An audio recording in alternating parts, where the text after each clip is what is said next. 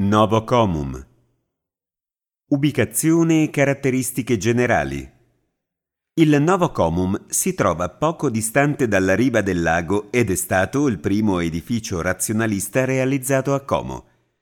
Venne commissionato a Giuseppe Terragni nel 1927 dalla società immobiliare Novo Comum di Olgiate Comasco e completato nel 1929. L'edificio fu soprannominato dai comaschi transatlantico per i suoi angoli arrotondati e la forma dei balconi che richiamavano la sagoma di una grande nave passeggeri. La struttura si sviluppa su cinque piani con una planimetria cosiddetta a pettine, definita dall'accostamento di cinque parallelepipedi. Il principale corpo di fabbrica è disposto parallelamente al lago, ad esso se ne affiancano altri due che lo collegano lateralmente all'edificio adiacente, in stile eclettico, realizzato pochi anni prima dall'architetto Giacomo Caranchini. All'interno della corte sono infine posizionati altri due corpi di fabbrica di dimensioni più contenute. Gli esterni e gli angoli.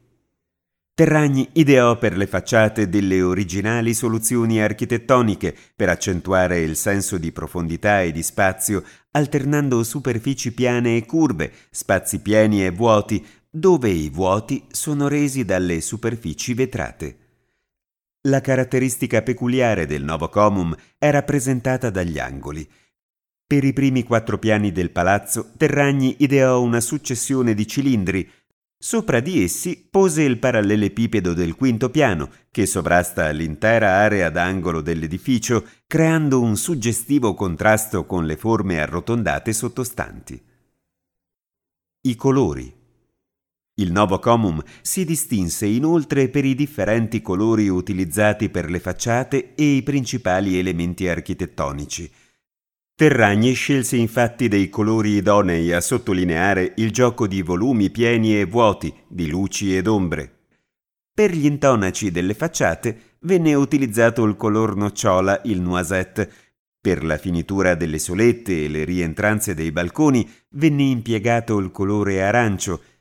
Le ringhiere di ferro vennero colorate in azzurro e i serramenti in giallo.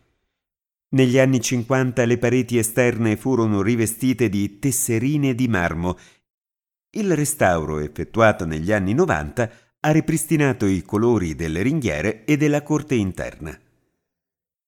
Approfondimenti.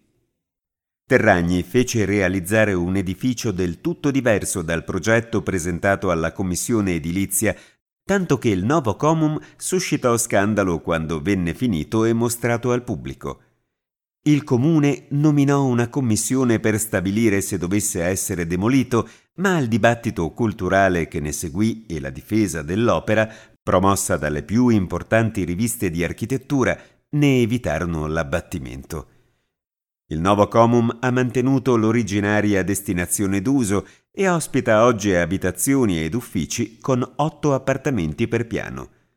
Ogni anno è meta di visite da parte di studiosi e turisti, rese possibili dall'attività svolta dall'Associazione Culturale Amici del Novo Comum.